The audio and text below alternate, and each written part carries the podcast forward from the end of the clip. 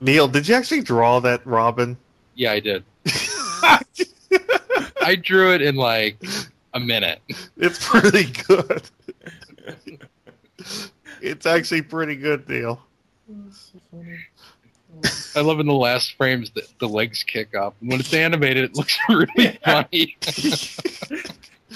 well, you know what? If there's ever a character that deserves it, it's Robin.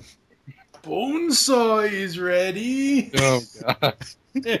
Wait, which Robin are we talking about? Teen Titans Robin. Yeah. Yeah, he deserves it. He's the biggest jerk of them all. He's uh, it's the whole Teen Titans episode is basically us detailing about why he's the worst character of the show, and Fez trying to excuse it by saying, "Oh, but he was the only established character, so thus he had to be like this." Yeah. His whole argument became, it, you know, it became entirely, well, I liked it, thus it was good. I, I like X Men '92, but I know it's not good. I like it because it's not good. So you like it sort of like a Mystery Science Theater kind of thing going, huh?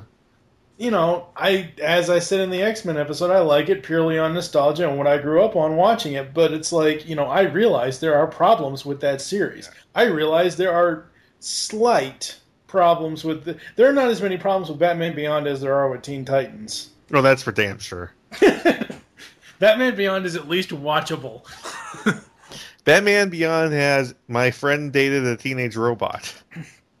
Terry's friend dates a robot. That's the name yes, of it. Terry's friend dates a robot. Oh, Oh, I, I got a glimpse there of like the character from My Life as a Teenage Robot.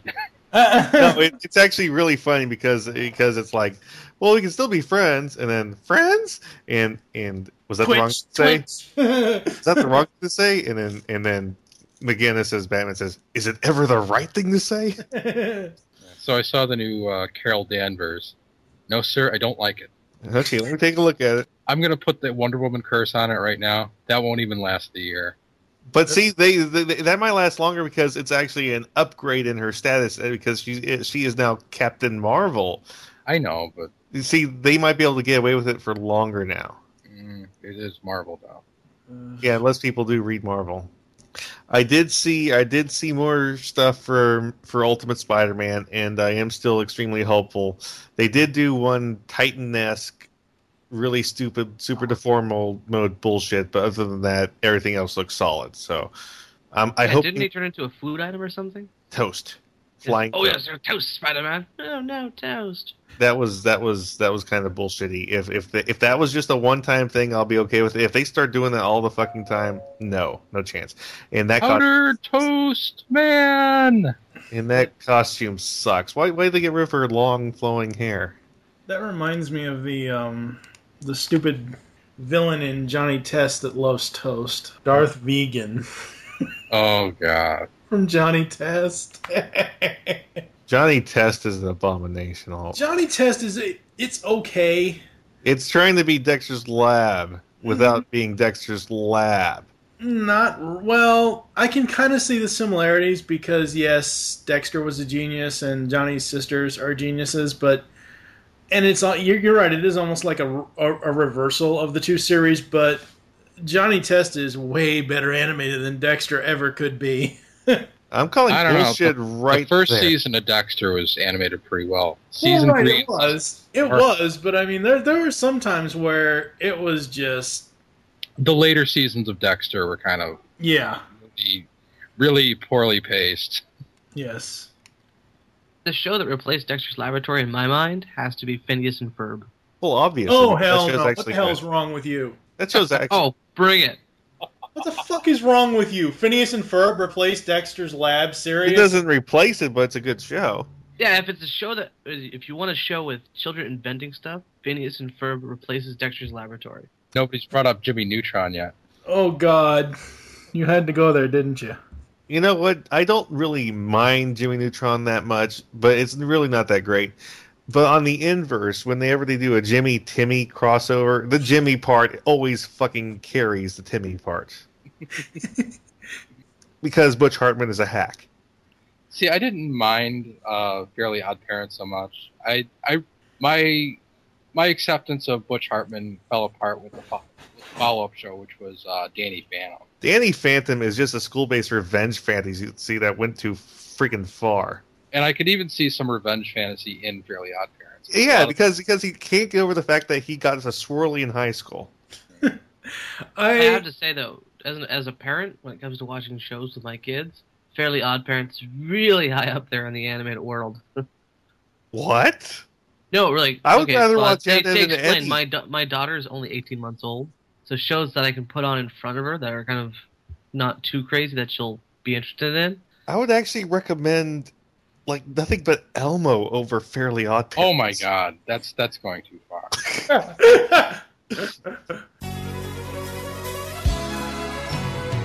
The Webcast Beacon Network has been covering and promoting creativity and the creative process since 2007, starting with the Webcomic Beacon, a topical webcomics podcast with a jovial bunch of misfits like your local morning radio show. Also, the Webcomic Beacon newscast recaps, reviews, and discussions of community and industry news relative to comic creators, especially of digital distribution.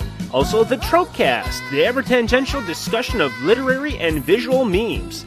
And finally, Web Fiction World. Before webcomics, there was independent and self published web release written fiction and literature. Find this all at webcastbeacon.com. Be sure to grab a master RSS feed or master iTunes feed and not miss a thing. Hello. Okay, well, let me try that. again. Fired. Uh, you fail. Hello and welcome again to Animation Aficionados. Uh, uh, tonight we are talking about Batman Beyond or Tomorrow Night. Uh, I'm your host Ben, joined by my co-host TV Mr. Neil, You Autobots are a bunch of fools. Don't even think about winning this battle.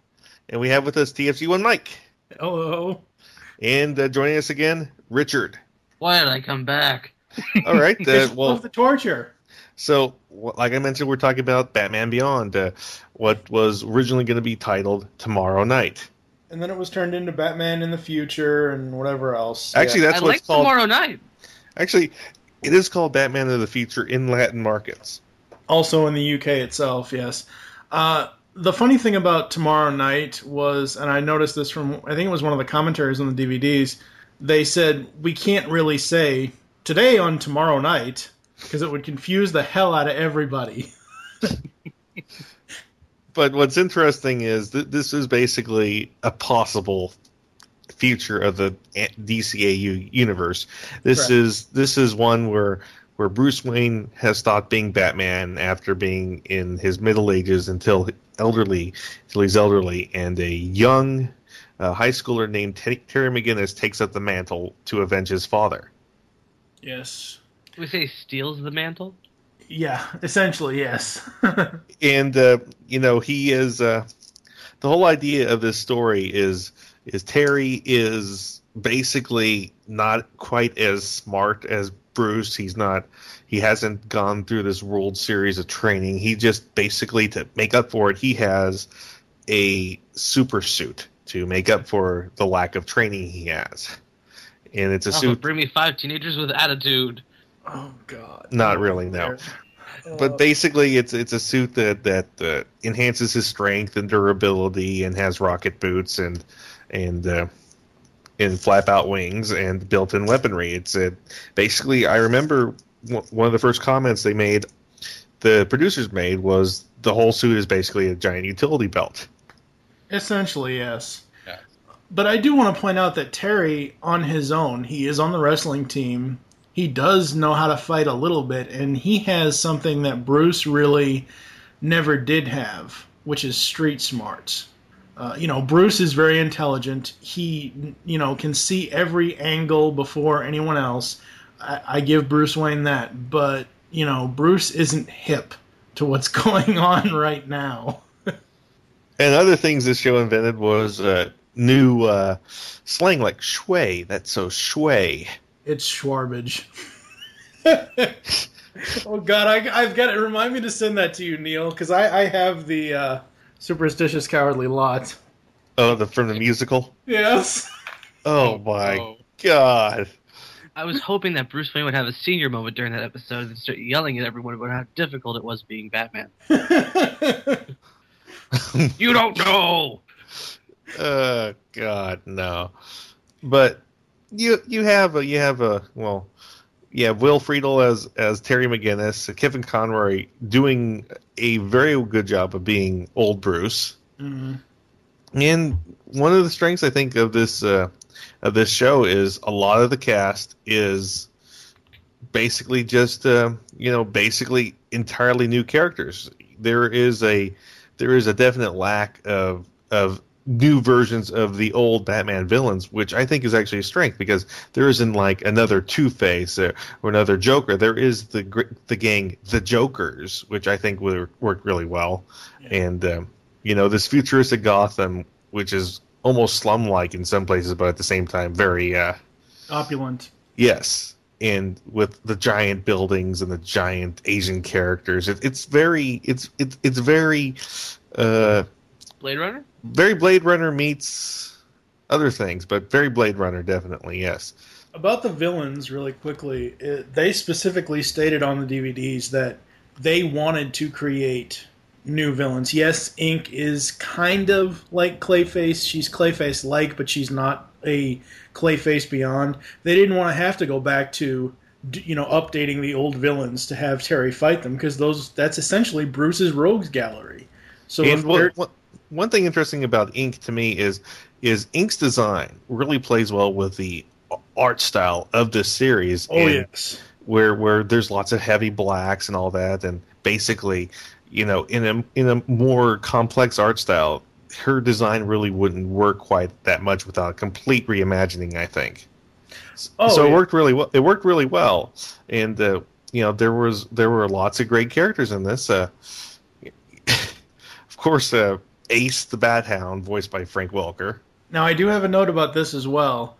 I did not know it was Frank Welker because in the commentary for Return of the Joker, Bruce Timm says that they got one of their producer to play with his dog to get the excited barks and stuff from from an actual dog. I know Frank does Every animal every animal known to man in the entire universe. But I believe there was one instance, not during the series, but during Return of the Joker, where they actually got a dog to do the excited barks. It might be Frank the rest of the time doing the sound effects, but but you know, lots of these villains are definitely really good villains. Uh, I, I I especially like Shriek. Shriek was a very interesting villain, where his whole thing is just sound powers. You know, it's it's definitely a new spin on existing characters. And uh, let's see, you got Shriek, you got um, Spellbinder, you got Mad Stan, voiced by Christopher McDonald. Hello, Shooter McGavin. yeah, yes, yeah, Mad Stan. He's voiced. He, he's named Mad Stan in honor of Stan Berkowitz, the uh, Yes. writer. Yeah. uh, you got Paul Winfield as D.A. Sam Young, who is Barbara Gordon's husband. Yes, D.A. Sam Young. Yes. Now, a note here, and I'm going to have to send this to a, a, a buddy of mine who's an administrator of uh, BehindTheVoiceActors.com. There were two voices for Barbara Gordon in the series. Stockard Channing voiced her, and then Return of the Joker, Angie Harmon voiced her because Stockard has scheduling conflict or something like that. So there were two different voices for Barbara Gordon in the series and in the movie. I believe it. I believe it. It's uh, you, you also have lots of uh, other great characters that you have. Uh, you have the first time in animation the Royal Flush Gang. With Mhm. this is the first time you have it, and what I love is uh, is King was voiced by George Lazenby, and he actually says all the time in the world. Good old James Bond, one time. Actually, that book is a great book. It's just that that movie was not quite that good. But uh, George Lazenby also said at the beginning of that film, when a girl runs away from him, this never happened to the other fella.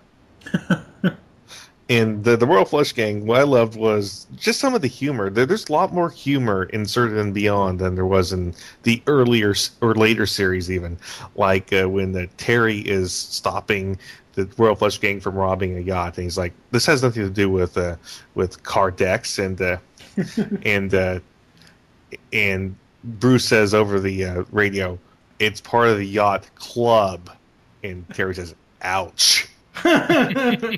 yeah, this series was so much more comical. Eh, It, it still kept the dark tones that BTAS had, but it wasn't super serious because again, Terry is a completely different Batman than Bruce is. I think part of why they used a lot of humor, a lot of obvious humor in this, is because of the actual darkness that had to happen to get to this point in in any sort of Batman continuity. You had to have a Batman that gave up. You had to have Barbara Gordon that quit. You had to have all these other horrible, horrible things happen, and it would always be sort of like floating there in your mind. Mm-hmm. And the best way to cut out of that is just to have something, you know, even something as horrible as what happened to Talia, and then, lady, you're seriously creeping me out. you know, just cuts right through that.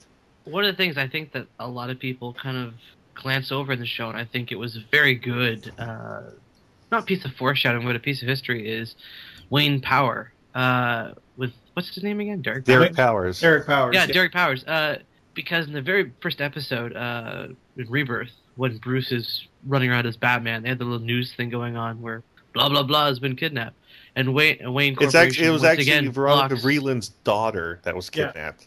Okay.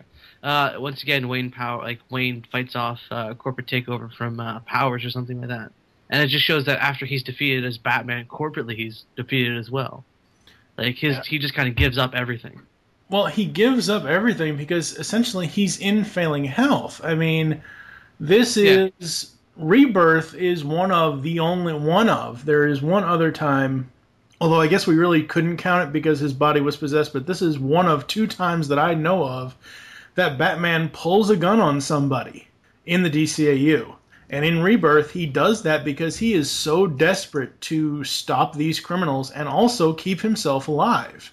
And another thing to keep in mind is it's one of the two only times you see in Beyond Batman in the Batsuit. The other time being not quite the Batsuit, but what I love, it's a little continuity nod. Uh, Vanishing Inque, I believe the episode was called.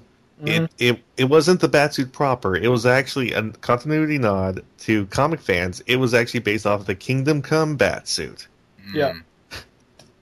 And they even played the original Batman theme when he w- wore it. Yep. I mean, there's tons of times that you hear the BTAS score. I mean, not not so. all. I mean, it's not like every episode, but when Bruce, you know, finally gets his ass out of the cave and decides he needs to do something, they will. They have always thrown in that BTAS theme score when he's trying to be a hero when Terry can't. So, you know, that's something I've always loved about the producers of this entire universe that they've created in these cartoons is they constantly throw nods back to stuff. And uh, let's let's talk about uh, Terry's spunky sidekick, uh, voiced by who again, Neil? Uh, I don't have it pulled up. Um, Wait, which monkey sidekick pin? Spunky sidekick. It's Max. Oh, the Cree character Summer, Cree Summer Ma- uh, Max Gibson, yes. yeah, Oh, Okay. Now, a lot of people hate Max. I don't hate Max that much. I just don't like Cree Summers' voice. she was okay in this. Yeah, she actually wasn't super sassy, so she was okay.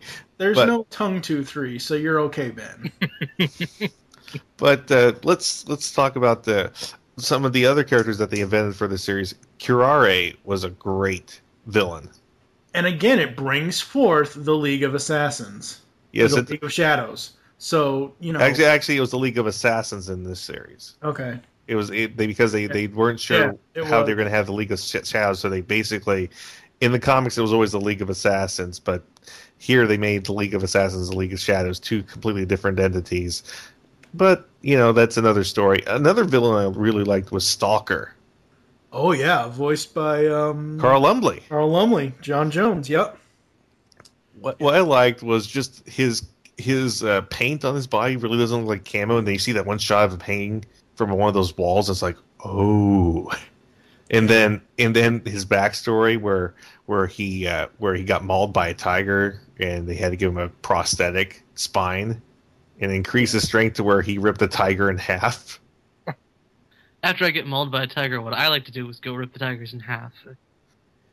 It was it was a really it was actually uh, you know he actually showed up twice. The second time he actually was working with Batman. That's true. Um, but he kind of falls into that uh, category of. I mean, they had that kind of character. A lot of those kind of characters in Batman the Animated Series, where it was something has happened to them and now they are enhanced. And uh, another, you know, you know, Blight, Derek Powers. He was uh, his whole thing was basically he got he got infected with a very strong mutagenic nerve gas, and the only known the only known cure is intense radiation therapy. And but because it was a mutagenic nerve gas, he became Blight. Yeah. Um, Blight is a great villain. He's a great, you know, villain in the sense of, hey, Superman, come stop this toxic Lex Luthor. And that's essentially what he was to me for this series. Was essentially he's a toxic Lex Luthor type. Um, Well, what I did like was what I did like was the two episodes, two Blight episodes I actually liked. The rest of it he was really underused, but the two Blight episodes I liked was actually the one where he, uh, the one where they resurrected Mister Freeze, Yes.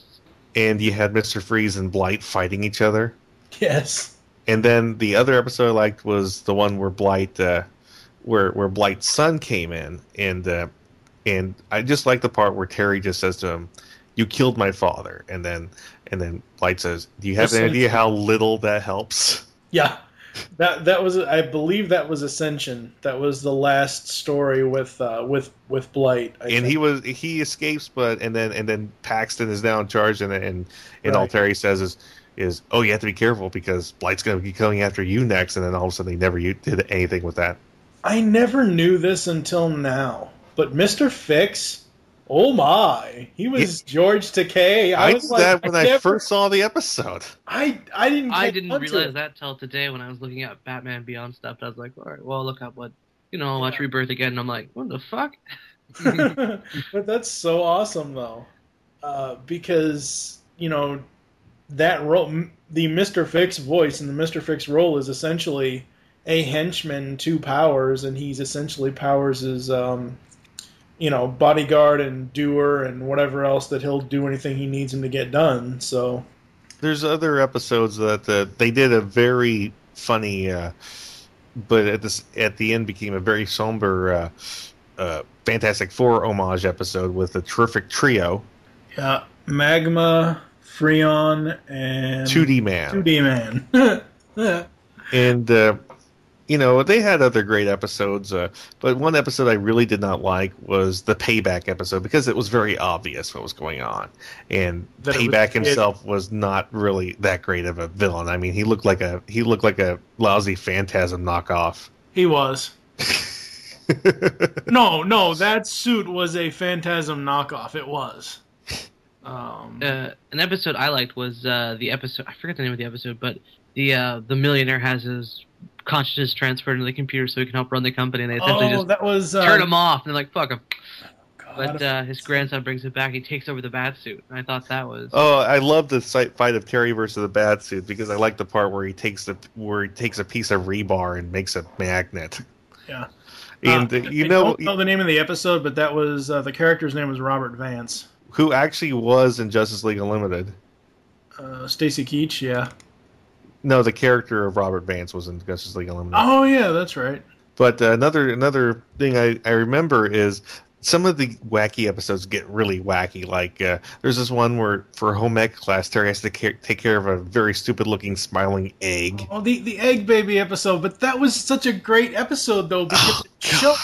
Okay, a little, little hold on. I, I think it was on, a funny on, episode, hold but hold on. It was such a great episode because of the fact that it can it shows the lighter side of this series. It really does. I would rather watch the Egg Baby episode than Mother May I any day. Well, that's Oh, obvious. That's obvious. But uh, Yeah. another episode that was really dark was the Earth Mover episode. Oh yes, that was creepy. That was super duper creepy. That was, uh, and uh, the uh, the episode with splicers. That was an interesting episode too. I I, I just uh, you know what my favorite episode is? Favorite uh, dark ending episode of Batman Beyond. I forgot the name of it, but basically it's about uh, this gang of pe- these this gang of teenagers that has uh, cybernetic enhancements on their bodies. Oh, April Moon. April Moon. That ending was wow. yeah, that ending was nuts. Yeah, that's a great episode. I really can't talk about because if you've never seen it, you got to go see it. Yeah, And every- Um, Vanishing Inque does also have a very disturbing episode as well. Mhm. Little What- guy in the what was- box. Yeah. Oh, blah blah blah. Who was the character that became intangible? Oh, that Oh. was that was uh, Ian Peek. Yeah, yeah, was- Yeah, that was one of my favorite episodes. Is when the end of the episode is just him falling through the floor, and uh, he basically falls into the earth, and that was Yeah. that's like the end of him. It was really dark. Yeah, there there He are fell straight through to China. Well actually He right, didn't go to China. I know. and uh, lots of great episodes. Uh, it's uh, the, this is the first time that the name Justice League Unlimited shows up because that was the name of the Justice League back then, the JLU. Yeah, it shows up in the call part one and part two. Yes. Uh, now, the funny thing about this two-parter is, again, on the DVDs, there is a feature where they're talking about. It's not the. It's not a commentary, but it's a special feature on the discs where they talk about like behind the scenes of certain episodes. And a funny thing was, Bruce Timm could not remember if Superman was already in the black suit or if he was still wearing the red and, and blue suit when he went bad. And Will Friedle is like, I bet you he's wearing the black suit. And they show a clip, and at the end of it goes, Will Friedle 1, Bruce Timm 0. Well, you know, Bruce Timm worked on so much stuff. I can. Well, right. I mean, I, you know, you're not going to remember everything, but the call. and isn't was- this uh, Will Friedle's like first actual voice role? no, he's done other work. No, he's. Yeah. no, he's- but I think it's his first big like show that he did though. First uh, big one, but he's done tons of others before then. Yeah, this might have been his breakout voice role as far as like ongoing series for voice acting. But obviously, I mean, he's Eric from Boy Meets World if you want to count Yeah. his actual acting career. So, He is he is. I mean, he probably non-stop- remembers a lot of the episodes because it was probably Yeah. very cool for him to be in it. So but You the call was such a great two-parter. It was. I did love Superman's too. I thought that was pretty badass. Yeah, that what I love about that episode is the vertical flying, but as the vertical flying is happening, they twisted the the musicians. I, I think I know I know Chris Carter did most of the series, but I think Mike McCuistion also worked on the music on this series Yes. as well. They twisted the Superman animated series theme to make it sound darker. They added something to it where he's doing that vert flying and it sounds so damn dark and I absolutely loved that. Let's talk about some other villains invented just for this series, like uh, Willie Watt. God. yes. Willie the Willie Watt episodes are essentially uh, you know, hey kids, don't bully people episodes. Well, actually, I did like I did like uh, the the second one where where you know there are lots of um, you know hints from one of Neil's favorite anime movies out there in this whole series. Mm-hmm. You know, bikes, bikes, and clown gangs. Neil, you know. but they were totally going Akira in that second uh, Willie Watt episode. Oh God damn it! I mean, they were totally. I mean, lots of those scenes were just. And uh, well, and uh, you know, like I said, lots of dark things happened to everybody in in the Batman universe to make this series. I mean, Bane. Remember how twisted and broken Bane looked? Well, I mean, at that point Bane was like a hundred and something years old. I mean I know, but he was like on life support and was like a frail man hooked up to all these machines and could couldn't even Exactly, move, and exactly, and his manservant basically stole his formula, and he was the one making slappers. Yeah, yeah. Best name for a drug ever. Slap the, the slapper. um, I'm Vance with Slapper. Guess what? You're gonna get fucking huge. And then there was, uh, you know, there was also the two the two appearance villain, uh, Big Time, big time. Yep. based, uh, you know, who was uh, Terry's uh, oldest friend who uh, didn't quite go right. And another episode I really thought was interesting was the one with the snake cult, the one where Terry's training with Curse uh, of the Cobra. Yeah. yeah interesting but ultimately not that great except for some of the some of the sensei moments that that were kind of cool but other than that the whole episode was not that great Yeah, Curse of the Cobra essentially was a finale to the um, like Night of the Ninja from BTAS and all that because it was still using that same teacher that Bruce had in in BTAS. well her daughter well his daughter basically yes Right. Interesting to note about uh, Big Time. He's voiced by Stephen Baldwin. yes he is And another another villain, you know, Armory was kind of an okay, cool villain, but ultimately, you know, a lot of this is around the point where them keep on tying the villains into stories that have to do with Terry's high school life just start getting really forced. Well, see, here's the thing: the three seasons have like season one is essentially Terry Bat going up against corporate espionage and everything else. Season two, they wanted to. There, there's only so many corporate espionage stories you can do. Season two, they wanted to, because the show is about Terry, they wanted to take it into the high school to see what kind of stuff they could get away with. Season three, I think, is a amalgamation of both season one and season two plot lines. Of you know, there there's corporate here, there's Ra's al Ghul and Talia's body there, and whatever else. If I got a job being Bruce Wayne's assistant, like his personal assistant, I would drop the fuck out of high school. That's a good paying job right there. And It uh, is, but Bruce also made sure that Terry was doing his due diligence as you know someone who needs to go to school. You couldn't Again, hire him a tutor? Like, well, other things I liked in the show is uh, is you know as the seasons go on, Bruce stops giving Terry you know you know backseat quarterbacking like the one with where the Joker steal that uh, military uh, sh- military uh, weapon, yeah, weapon. It's uh, you know Terry says it's pretty fast. I think it's military. I should. And and uh, t- and Bruce is just looking through a microscope, not even helping him, saying, "Well, then you should stop it." yeah, yeah. well, because over time you you can't have Bruce second guessing Terry or giving him advice every single episode of three. seasons or or else it'll, it'll feel like you know he's always doubting him. I think that was Exactly. Bruce showing he's trusting him more. Exactly, it was. Um, as far as the high school stuff goes, we should talk about uh, Nelson Nash, voiced by Seth Green. I had no idea that was Seth Green. Yes, and uh, lots of lots of great characters in, in the high school stuff, but really most of them, you know, you know Terry's girlfriend Dana Tan, and uh, hmm and uh, you know there was also the girl with the white hair, uh, Blade, I believe was her name. Yeah, Blade, and there was uh, Chelsea Cunningham. Um, uh, oh, who was the one that the one oh that went up against Max for the high scores? Oh God, he was a Joker. Um, Terminal. Yeah, Terminal. Yeah, there you go.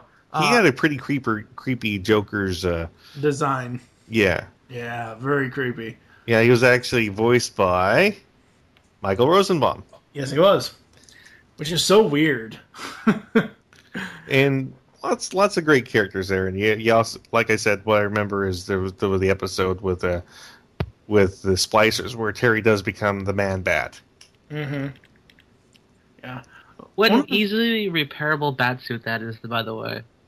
Because that thing gets trashed like every other episode, and Bruce just The like, first "Let me just time- it back together. The first time that uh, the first time that I remember really getting wrecked was the first Spellbinder episode where Terry does the dive into traffic. yeah. I mean that that suit got torn up. Speaking of Spellbinder, um, the episode where he implanted something on Bruce, and he kept trying to make Bruce think he was, was crazy. that was That was that Spellbinder, was Shriek. uh, that was Shriek, Shriek. oh, that was Shriek. Yeah, yeah, okay, Shriek. Sorry. Um, I- but that that that episode specifically, because he said I think that was Shriek's first episode, wasn't it?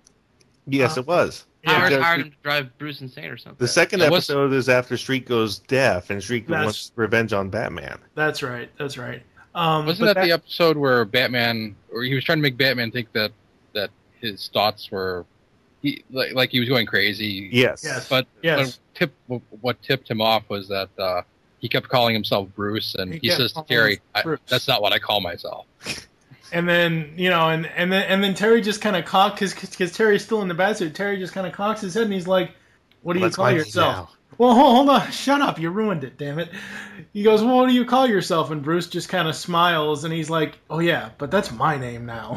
Tell that to my subconscious.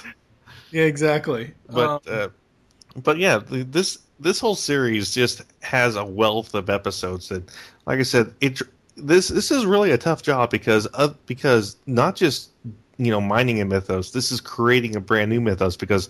Like like we said, none of these characters, none of these villains are are really oh an updated version of an existing Batman villain. Exactly. It's time for intermission, boys and girls. Movie Week in Review is the Geekcast Radio Network's weekly movie podcast. Steve and Mike take a look back on their favorite films and give you their thoughts. They also bring in co-hosts at times. If you are a movie buff, listen to M-Wire only on GeekCastRadio.com. Hey, I'm Gary. I'm Greg. I'm Chuck. And I'm Justin. Join the four of us every week on the internet's number one G.I. Joe podcast, What's on Joe Mind? That's right. It's Joe News, reviews, and special guests like you've never heard them before delivered right to your MP3 player. Think of it as Joe Talk meets Sports Talk. And we make fun of Chuck. Right, please. Hey. We're just kidding, Chuck. Kinda. yeah, sometimes Chuck makes fun of himself. Right, please. Hey. It's What's on Joe Mind. Every week on the Geekcast Radio Network, InsidePulse.com, Stitcher Smart Radio, and iTunes. Download and listen today. Can I say something about Transformers? No! Tooncast is dedicated to the cartoons we grew up with. 100 episodes and more make up one of the GCRN's most popular podcasts. Join hosts TFG and Mike, Optimus Solo, Terror the Rising Star, and tons of guest hosts. We also have voice actor and writer interviews. Tune in to Tooncast as we look back on the cartoons that defined us as geeks. You can find Tooncast on iTunes and the web at www.geekcastradio.com. Tune in. The one thing I want to bring up with Terry specifically is the fact that he essentially doesn't give a shit that he has a relationship with Dana. Uh, you know, because as soon as they get in a fight, you know, Ten comes onto him, and all of a sudden they have this unspoken bond, and they're meant to be together and everything else. Um, and that was always kind of really like, really, dude, you're gonna do that? I would say my most hated episode out of the series is Rats. that episode was just so bad. Well, it was was it like almost as bad as Critters? It was worse. Worse than Critters? yes. That's not Uh, possible. Um, we also need to talk about Terry's family. His younger brother Matt and his uh yeah, and his his, mom, his mom Terry Mary. Garr. What? yeah, played by Terry Teri Garr. Garr. Yeah. Uh, One of my one of my favorite moments is the one with with with the villain that can become intangible, and uh, and Inque, yeah, and uh, Terry confesses, and they just laugh at him. yeah. Yeah, But but that- yeah, the great. yeah with with ten, I think ten really was just just their attempt to really create a, a Selina Kyle, which is why it's a weakness because they they have to say, oh well, she's a villainess, and uh, it really doesn't work because because She really wasn't bad. I mean, she she wasn't really bad. She went along with what her family did because that's you know, if you have a certain heritage or a certain thing that you're known for in your family or a certain thing that your family is famous for, you have to go along with that, or else it's rebellious. You know, Are we gonna are, gonna- are we gonna bring up the uh, the uh, travelers now? the travelers. Uh, Well- I, I guess you don't. Uh, okay, if you don't know about it, then never mind. Okay. um, Defeated by arrogance. But uh, one thing I'm looking at the, the from the episode Terry's friend dates a ro- robot. The character Howard Groote. yes. He's voiced by Max Brooks, who is the son of Hotel. Mel Brooks, yes, and Yeah. writer of World War Z and the Zombie Survival Handbook. And Terry's friend dates a robot is one of the best funny episodes of this whole series. Oh yeah, it is. Because the episode starts with this badass scene of, of, of Terry fighting against Batman's old villains, but it turns out they're all just animatronic robots. Yeah. So Terry has to go pick up a new one. So he goes he goes to the robot building place, and then uh, Terry's friend Howard's like, "Oh, gee, I'm going to wander off," and then he comes across this guy making sex bots, and he's like, "Oh, I'll take one." Was it Superboy? Oh, God. Oh, No, but I think it was Superman that was building them. Really need it. But but yeah, it, it what I love is just when when Howard's family comes out comes out after the house blew up. He's like, "You charged how much on our card, and and what'd you buy with it? Explosives to blow up the house?" and then, but but Howard doesn't care. He's now the most popular kid in school because he had a wild party, had a girl robot girlfriend, and he blew up his own house. He's now the most popular kid in school.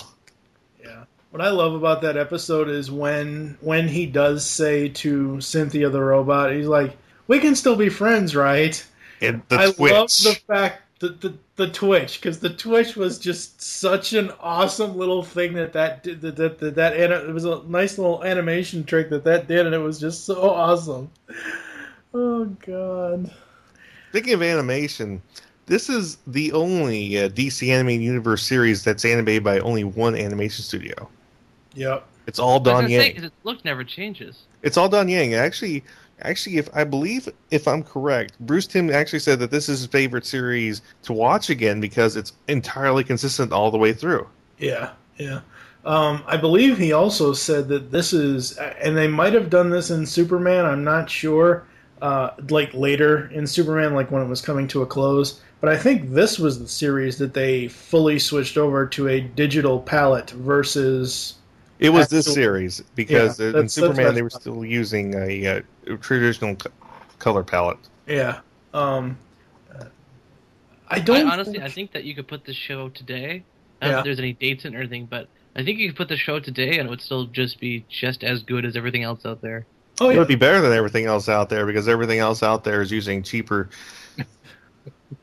cheaper animation and they're just trying to cut corners and all that. It's well, actually, it's a there are a Bruce couple- Tim show. It's gonna be awesome. But really, you know, this really is one of those points where they really did work hard and to make new villains, and a lot of the new villains are really kind of cool and kind of funny. I mean, I'm trying to remember. I'm trying to remember another villain that was really funny, but because there's just so many of them, and you know, Mad Stan always takes the cake. Well, yeah, because Mad Stan, uh, he just wants to blow everything up. Everything to do with the corporate life. Everything to do with you know. No more jury duty. Yeah, exactly. um, I get. I, I I know when we did um, when we did the DCAU films, we did talk about Return of the Joker, but we should talk about it here as well. Um, before, before we do that, can I just mention like two my two biggest complaints about this show? Sure. My first one has to be Bruce Wayne giving up. What? It just didn't. It never sat well with me. Even as a kid, I'm like Bruce Wayne wouldn't fucking give up. I don't care if he points a gun at someone or his heart's going on him. He would have someone replace him. It wouldn't be, well, time to go sit in the cave and whack off. It would be Okay, like, okay, but okay, but you got to realize though, before Terry came along, he had no one. At that point, Barbara wasn't talking to him. Uh, you know, Dick wasn't Grayson talking to went him. somewhere else. You know, um, um, Tim Drake. You know, w- w- w- everybody left him. Alfred Was dead. obviously is dead by now. You know, I mean, everyone had essentially left him because of the way that Bruce Wayne is. Because of, you know, if you don't have the hug for the mission, don't worry about it. I'll take care of the shit. And one of the things to remember is there was an actually an episode where uh, where where where uh, where Bruce says, "I know something about lost kids," and and Terry says, "That's right, you collect them, don't you?" Yeah. It's Exactly. well, the thing is, like I said, I look at this as a possible future, not a definite future. Right. Yeah. And when Well, I just think that Bruce Wayne, you know, his mentality, he'd never give up. He'd never sit in the cave and just let it happen. He he could never let Gotham get that bad, you know. Well, that's one of the things. That's like I said, it requires a bad thing to happen for this universe to happen. That's that that's a given, and that that's I mean, that, that's that- my, that's, my that's one of my one big complaint. My only second complaint is, uh, Terry never seems to have any uh, disposable income, which is just kind of weird to me because he seems to, you know, he works with Bruce Wayne. He, he'd have a Well, shitload of money. which which episode was out there that required them to have a disposable income? I think the No- fact that none, but I, I always kind of imagined that he'd have. so so where are you complaining that they didn't have an episode where He he, could just screw, screw down a whole bunch of money or something? He makes more money than his parent is. Well, not his parents, because his dad's dead. But he makes more money than his mom. Like he must. So why Right, doesn't his right, Well, in it probably goes all to help the household. downtown Gotham, which is a shitty place to live. It has to, probably goes to help the household mostly because you know that's the kind of guy Terry is. You know, the whole idea that he doesn't have like a like cars and and and uh, and parties and all that. It's you know he's trying to be low key. If everyone knows, oh he. he that's the thing. Not everybody knows or cares that he is he is Bruce Wayne's assistant because then if they did, everyone would be hitting up on money and all that. And that's one you know, like I said, it's just it's just not there. So it's not there. and they wanted to keep up the fact of you know Terry does have a family. You know his mom was struggling after his dad died and everything else, and I, I'm sure, you know, as as Ben just said, a lot of the money did, you know, he probably snuck it to his mom to help out with the household. But you can't change an entire series look and feel and tone just because the guy went to work for Bruce Wayne. And I mean, you're not going to have him turn into a total rich dick. Yeah. No, I, I didn't think that, but I just think that you know, if your mom and your little brother live in Gotham, you're gonna at least move them to a better place in Gotham than an apartment. You know, Well, and I mean, it, the, the maybe only time next it's door to really Wayne Manor. You know, somewhere remote. Right. Well, the only time it's really stated is in Return of the Joker when he quits. And he tells Dana, he says, The good thing is I'll have a lot more time for you. I just won't have a whole lot of money coming in. That's really the only time I've ever noticed them even bring up the fact that Bruce Wayne pays him. Yeah. And I don't know. I just I always thought that was kind of like a weird kind of. They never talked about it. They never addressed it. well, like like I said, you know, if it, there It's really not like you can isn't go any, hang out with this old creepy man. Who, there isn't you know, really any episode where that could really come up as a subject. So so you wanted them to like insert a clumsy line of dialogue just so they could, uh, you know, Yes, yes, I did, Ben. no, then screw you. Uh, well, Return of the Joker is easily one of, if not the best, uh, DC direct in, in in the DCAU, the direct to video DVD movie releases. Um, the animation on it is solid. Uh, the music is great as always. Um, the story, I mean, you know, this is exactly why you couldn't have the series villains come back every week as you know Two Face Beyond and whatever else is because they pull this out of their hat with bringing the Joker back was just amazing. And you know what? It's a very dark movie, and like I said, this shows exactly what had to happen to get to this universe, to this po- possible potential future. And and you know, it is a very dark place to go, and it's not a movie I I would ever rewatch for for uh, for enjoyment because of how dark it gets. But you uh, don't watch this for enjoyment. What's wrong with you? It's an incre- it's an incredibly dark movie for me. But it's a great movie. It though. is a well put together movie. I, I did admit that, but like I said, it's just not one I would watch for enjoyment. I like to watch movies that I that I would enjoy more. But there are other point there are other things to look at with the Batman uh, Beyond Future. It's uh, for instance, uh, let's see here. Neil, you got any other points? um, not at the moment. Okay, um, let's just go ahead and talk about uh, epilogue. Wait, wait. I have a point. You Okay. Didn't ask me shit. Uh, I think, I totally think that this movie was made for the big screen, and somewhere along the line they had to say it was direct to D- uh, direct to mo- direct to DVD or VHS because the thing that always convinced me that it was made for the big screen was the scene in the very beginning. It's the fight scene where Terry jumps down the big like I don't know delivery shaft in the building Yeah. and does the big spin and goes out to the reveal of Gotham. That it looked like someone spent a lot of time thinking about how how that was going to work and how that was going to look, and I was just like, man, they must have made that for the big screen and got fucked.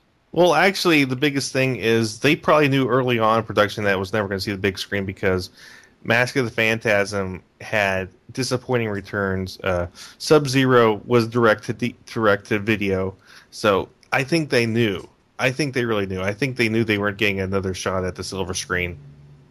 And the other thing is, this is essentially outside of epilogue. Return of the Joker is essentially the series finale, even though it was produced in between season two and season three. Because let's face it, Unmasked is the worst series finale ever. I mean, it isn't. It isn't even a series finale. Essentially, epilogue was the series finale. I figured But- they got canceled after Unmasked. It's the only reason I could think that they would make that episode. They And Unmasked realize it was never the last actually. one. Unmasked never actually aired. It, It was an unaired episode. Oh wow. See, I had to download most of the series because I, when Batman Beyond came out, I was living in the states. and When I moved back to Canada, it hadn't come up here yet, so I had to download it all later on. Yeah. All right, we can move on to epilogue if you want, Ben. Okay, epilogue. I really didn't like epilogue too much. Uh oh, here we go. I think it tried to tie too much of everything into a neat and tidy package because epilogue was originally meant to be the final episode of anything in the DC animated universe. Right. And basically, it, tr- it tries to ties everything to the Batman Beyond universe by saying, "Oh wait, Terry is Bruce's son," and I don't like it. I, I think the fact that they try to tie it too neatly like that is if you try to tie a bow too neatly, it it becomes too tight, and that's the case here. It's uh, because the one thing is I always like Batman Beyond as a possible future, a potential future. This is what the future could be, but the fact that they basically said, "Yep, that's the future," you know, uh, you know, uh, wipe our hands, uh, dust them off. Okay, it's done. It, it just felt too pat. It felt like, oh, so everything is now set on on a direct path now. You know, any new episodes that they could ever possibly possibly do would lead you know, inadvertently would still lead up to all these horrible events to happen to these characters. We already know what's going to happen to them. And I know the journey is more important than the destination, but still, it, it just felt very nihilistic, and I didn't like that. You know, the funny I- thing the funny thing with Epilogue really quickly is that it came at the end of Justice League season f- uh, was it season 4? I, I don't know. It came at the end of Justice League Unlimited before they had the fifth season where they, you know, did all the team ups and everything else. Uh, and they said, "Okay, well, we're not going to be getting picked up again, so this is our our send off to the Season one, it was the season one of Justice League Unlimited. Justice, yeah, yeah, yeah. Justice League Unlimited season one. We're not going to get picked up, you know, again. So this is pretty much it. Um, in that context, I don't mind it, but in the context of essentially when I watch the DCAU, I watch all of Justice League up to um, um, Destroyer, and then I watch Epilogue after Destroyer because essentially this should fit at the very end, not the end of season one. And you know, like I said, I just really have an issue thematically with the idea that you're basically saying that that for for Terry to be worthy of the mantle, he has to be Bruce's child, and I dislike that. It seems it seems too pat. I, I like the idea that there is a new Batman who is no way related to Bruce Wayne. That he makes a choice, and he his life story isn't exactly the same. Then all of a sudden, to find out that oh wait, they try to engineer it to be exactly the same. It, it feels very con- it feels very uh, contrived. It feels very here's his box. We're gonna make it fit in this box. And it kind of seems pointless because there's nothing about Bruce Wayne's genetics that necessitates that he would be Batman. Exactly, and you know the whole thing is is this whole this whole uh, high school They could have done this. They could have done the story and left out the whole genetic part. that would have been a lot better. But one thing, Or to like, hey, out- maybe they did pick Terry. Like as originally they picked Terry to be like this matching psychological profile. and They're gonna kill his kids or something. Like kill, his- kill sorry, kill his parents. Well, well, the Sorry. thing is this: it, it's That'd be good. invalidated. Be, it's invalidated because of one thing. Terry, when his father died, was not the age Bruce Wayne was when his parents died. You know who was the age of Bruce Wayne's when Bruce, same age Bruce Wayne's what? Matt. Yeah, Matt was. So does that mean Bat, Matt would actually be a better Batman? No. But Maybe. but see the thing is though, when through telling of the story of Epilogue as Waller is telling it back, Matt hadn't even been born yet. When So that should invalidate it right there. That's the thing. The whole idea of epilogue actually Batman has two illegitimate children at this point. the, the whole point of epilogue was it was basically them recycling bits of stories from another Batman Beyond animated movie they were going to do but never did. And Mike, you know about this, right? Um no, I don't think Oh, oh boy, this is gonna be good. This is gonna be good. Oh lord. Okay, uh, Hold on, hold on, hold on. Before you get to that, the one thing I will say I absolutely loved about Epilogue was the off again, on, on again thing with Terry and Dana for the last 15 years, and the fact that she did eventually find out his secret. And I did like that part. Well, one thing I gotta tell you though is uh, is uh, this epilogue actually invalidates invalidates uh, uh, Batman Beyond from being the actual feature because the next season, season two of Unlimited, invalidates it Right. because in the the Batman Beyond future in epilogue you see a scene of of Terry as Batman fighting Parasite with the JLU Right. in in uh, the next season, the episode, uh, the, the episode I believe it was. Uh, let me check, double check, just to be sure. The episode "Alive," Yeah. As Parasite Parasite. is killed Yeah. by by. But once again, it's DC, and is anyone? well, really I'm dead? just I'm just saying that they showed it on screen, and they actually do these things on purpose. So, so uh, let me tell you about the unmade Batman Beyond animated movie. Is there a link to is there a link to this to be cited or anything? Yeah, I I, I want yeah, one. because I'm, I'm, I'm going to need some citation on this Okay.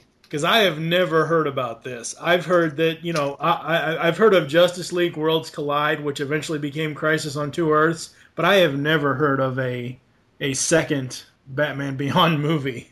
Well, it all came from a conversation I had with somebody, and I I will find you the citation later, but it does Oh, exist. okay. It has been cited. It has been cited before. Basically, this is this tells what happened to Catwoman Selina Kyle, and basically the whole idea is Cat. Okay, uh, show of hands. Who, how many people here have read or or seen Boys from Brazil, or know what that is? No clue. Neil. Nope. Sounds like a porno. It's not. Uh, Boys from Brazil was a was a novel written and also later a movie about uh, about a whole bunch of uh, about a Nazi uh, scientist that lives in Brazil that decides that they will remake Hitler. So to do that, they get a whole bunch of uh, German families that have histories similar to Hitler's family, and they cloned Hitler's DNA and and you know impregnated these women with it, and decided to you know along the, these children's paths insert different um, events that happened in Hitler's own youth to try to create a new Hitler. And the unmade Batman Beyond movie is pretty much Selina Kyle doing that to make make a new Batman. Hmm. And like I said, Epilogue is based off of a lot of that. Eh. I'm surprised, Mike, you never knew about this. Uh, yeah, no. Um, and I'm glad I actually didn't know about it. uh, Yeah, Actually, the, the writers nicknamed the proposal "Batman from Brazil," but uh, but uh, yeah, this this actually was. It didn't get too far in planning stages, but it was proposed. So, so it it really was, and like I said, it was the basic plot elements repurposed for epilogue, and you know the whole point was the Selina Kyle treatment of the story showed a lot more thought in what it takes to make someone else who is a near duplicate of an existing person is you have to duplicate a lot of events in their childhood not just one event but many events and that was the idea and versus just uh, oh we're just going to make kill his parents horribly because lots of people's parents are killed horribly Well, they never they never said that would be the end of it. When she said, uh, you know, you'd be on the road to becoming Batman, it didn't. And She- not- know, it could have been followed up with the it's- it's conversation interesting of, that- and then and and then the whole thing that Ben has not brought up yet is the fact that number one, it was Andrea, it was it was Phantasm that that Waller hired, and Phantasm did not go through with it because they said, you know, people say Batman is crazy, and that's that's kind of why. And of course, later on, as we know, his dad would end up dead anyway. But it- it's just one of those things that I like Epilogue for what it is. I see it as a closure to Batman Beyond, and I see Destroyer a closure to Justice League Unlimited. So I just think the making Ba- Bru- Terry and Bruce related to each other as unnecessary. yeah, I, And I, I, that's the one thing I have to say. I think it was, I think it was thrown on there to just uh, legitimize uh, T- Terry's inheritance of the mantle. I I mean, it, I think that's what it was, and that that's my that's my take on it. Uh, Neil, you've been silent. I've just been listening. Uh, yeah, I don't, I don't really follow the whole genetic idea at all because, again, it's it's not like Superman where, you know, duplicating his DNA would actually be, uh, Give you powers. yeah, would actually be necessary to creating a new Superman. No, Batman's just Batman. It's it's entirely a psychological character. Exactly. Pretty much, he's pretty much the only hero on the J on the Justice League, which is just who's just a human. and crazy. Yeah, and crazy. So since we are talking about crossovers really quickly, I, I, I do have to bring up Zeta. No, not even. That show sucks. Um, once and future thing. I have to bring that up simply for Bruce Wayne, Batman, Batman, Bruce Wayne, or have you met? Not now. What was- what was it called? What did they used to call it? Stereo. Stereo. I love that line.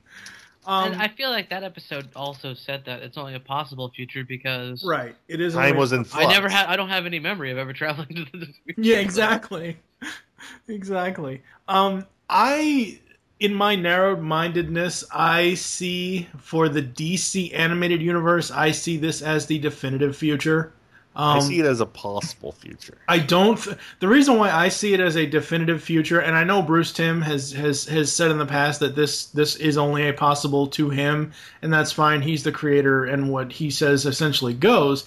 For me, I view it as a you know this is what the future of the DC animated universe would be, because let's face it, Bruce Timm's not going back to DCAU anytime soon. And I think it's good to let it rest. It, well, right, exactly. I mean, he finally, and this is kind of off topic, he finally was able to go back to his own style, even though it's all CGI'd up in Green Lantern the animated series. But um, essentially, Epilogue and Destroyer both put a period on the DCAU, and I don't see them as a whole as as bad punctuations on what was a great series of cartoons minus Zeta Projects, minus Zeta Project, Gotham Girls, and Lobo. They really couldn't get Brad Garrett back to do Lobo seriously. Ugh. oh, Raymond, Raymond, Raymond. But uh, but you know what? Putting a period on something doesn't make it good. I mean, you put a period on Maxi Pad, that doesn't make it good. Ah. God, Yeah, that was kind of uh, lame. bad joke there. Oh, I, I- you know what though, I, I, Batman Beyond does have one thing that I think was very bizarre. That they did was, uh, it ended like a decade before they ever did this, but no, it was almost a decade. Uh, where DC Comics actually put out Batman Beyond as a uh, possible future to the current Batman comic. Are you talking about that shitty episode of Superman Batman? No, uh, where, where they? this- yes, you no, are. no, I'm talking about That's the actual comic comic book books. They series. put out, yeah. they put out uh, like I think it was a six mini six issue miniseries. Yeah, They did. They of, did that when the, uh, com- the they Hush, did that- like Hush from the Future or something like that. It was They weird. did. but- They did that comic back in the. They, they had the Batman Beyond comic back. Batman Beyond Yeah, Adventures. but back. that was based on the animated series. This one was based on the comic book leading into. they're okay. Kind of like how Mister Freeze transferred over to the comic book, the storyline. Right. They and they, they transferred Batman Beyond into the current. I know, and not that's, current, I saw but- that comic. That that comic was was an Ed McGuinness uh, was an Ed McGuinness comic that was Batman, Superman, Batman. That was after Public Enemies and after Apocalypse. That was the first appearance of of the Batman Beyond suit. It was not a very good comic because it was written by uh, Jeph Loeb, and it basically it has Bizarro Superman showing up in the future, and and Batman Beyond has to stop him. And it was not a very good comic because you want to know why? Oh, no, we're not talking about the same comic here. I'm talking about the first appearance. Oh, uh, you, you can talk about the first appearance. I'm talking about the six issue miniseries they did. All right, the six issue miniseries. Here, here's the link, people. The six issue miniseries was a limited run in March 1999. Um, wasn't 19, this is recent. right, there was right exactly. There was a new series, a new miniseries, uh, 2010 six issue series as well. Uh, the series continuation of the DC Animated Universe television series Batman Beyond. The comic series is penned by Emmy Award nominated writer Adam Beechen with art by Ryan Benjamin. Beechen stated his comic book arc will open the door for legendary DCAU to enter the mainstream DC Universe comics, tying both continuities. The story features Terry McGinnis, the future Batman, now a seasoned hero, and his mentor Bruce Wayne, the former Batman, dealing with their, their straining relationship over the demands of the role of Batman as a new killer emerges with ties to the original Dark Knight's past. So there were two Batman Beyond comic series, one in 99 and one in 2010. Yes, eh, but like I said, the first appearance of the the suit was actually in Superman Batman Annual Number Four. Pardon me, it wasn't, eh, with which was not really that great. It- I mean, there was this this was a this was a terrible story because the writer himself didn't know it was Terry McGinnis in the suit. He thought it was Tim Drake. Oh God! Oh, jeez. How could you make that mistake? Well, I- it was Jeph Loeb. Oh, okay. Wait, wait, wait, wait, wait. Batman Beyond Unlimited 2012. The Beyond universe will return as two series of bi-weekly digital issues, which will be published together monthly as Batman Beyond Unlimited ongoing 48 pages comic book.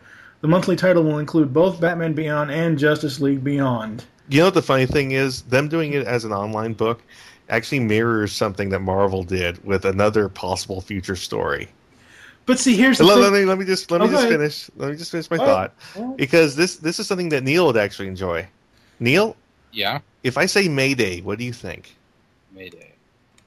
Um, I don't Uh, oh, this is going to be I good. think is- I think May Oh, Parker. oh. I think May Parker. yes, uh, yes, May yes. Parker The Jr.. Spider Girl series became a digital only book a couple years ago. Be, and the whole idea of Spider Girl was that was a possible Marvel future, and you know, It was ex- the M2 universe. yeah, yeah, and well, the whole M2 universe failed except for Spider Girl, which was the fan favorite.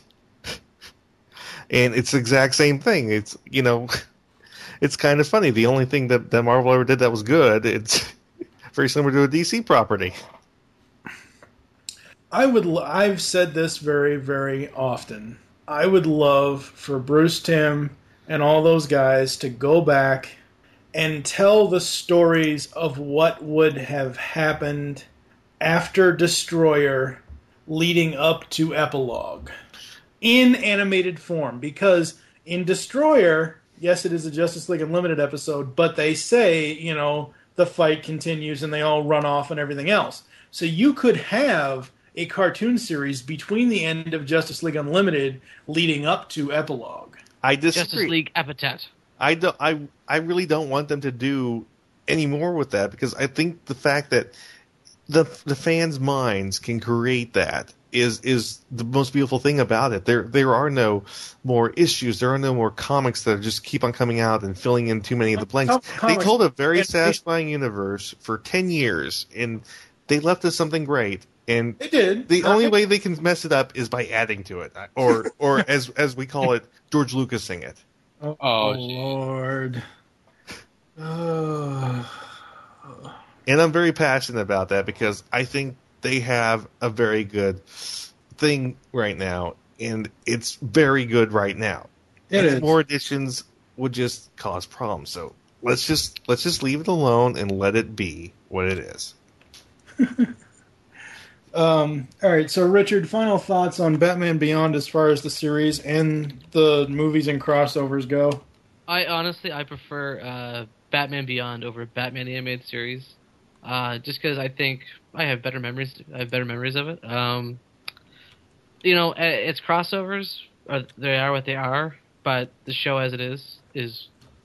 If you want to pick up a season of anything on DCAU uh, for DCAU like series on DVD, this is the Mhm. one to grab. Um, I'm gonna have to slightly disagree. I think it is. Motherfucker, pick- those are my final thoughts. I just said them. Now say your final thoughts. Fine, fine, fine, fine. So I, I, I, I think with my final thoughts is, I think that this is a good series. It is worth picking up, but if you had to pick just one Bruce Timm DCAU series, I would actually pick Batman TAS over Batman Beyond. That, that's just my feelings. But it's still worth picking up. Batman Beyond is still worth picking up, and it's still worth owning. Uh, Neil, Well, it's just so different from the rest of the DCAU because it's almost all original characters, you know, aside from obviously Bruce Wayne and a couple other characters. Uh, so if you're just looking for something that's not the not the norm, not the same Superman, Batman, Wonder Woman stuff, although I don't know why you wouldn't want to be watching Wonder Woman, but uh, if you want something that's different, you you pick up this because it's just it's just a totally fresh take on everything. I am a DCAU completionist, so I would say pick up everything that matters, which is BTAS, Beyond, Superman, and Justice League on DVD. Um, I think Batman Beyond told a brand new story while still holding true to the continuity that they had already established in the DCAU, and it's something that will live on forever in in infamy as a fairly you know good decent cartoon that was well thought out. I mean this thing won awards. I mean the shriek episode that you guys said you loved and i love it too that won an award for sound. So i mean you know when batman cartoons can win awards they're good. Well, as as uh, Matt Groening pointed out, most animation Ah. accolades are not hundred percent taken as as fact, but yes, uh, Batman Beyond does a, deserve the accolades it got. But uh, let's wrap. Exactly there are some things that do deserve them thank you But uh, let's wrap this up. I am your host Ben. With TV's Mr. Neil. I am TF Joe and Mike from the Geekcast Radio Network. And I'm Richard. Why the hell am I here? All right, and we're saying goodnight. Goodbye. And we're also saying go over to Legends of the Dark Knight, where we are going to be going in depth with every Batman episode from TAS all the way through to beyond. Oh, actually, I just Oh, got the recording awesome. right before you said that, Mike. That's okay. I've got my own copy. I've got an hour and 27 minutes I've been recording, so I can send it to Neil.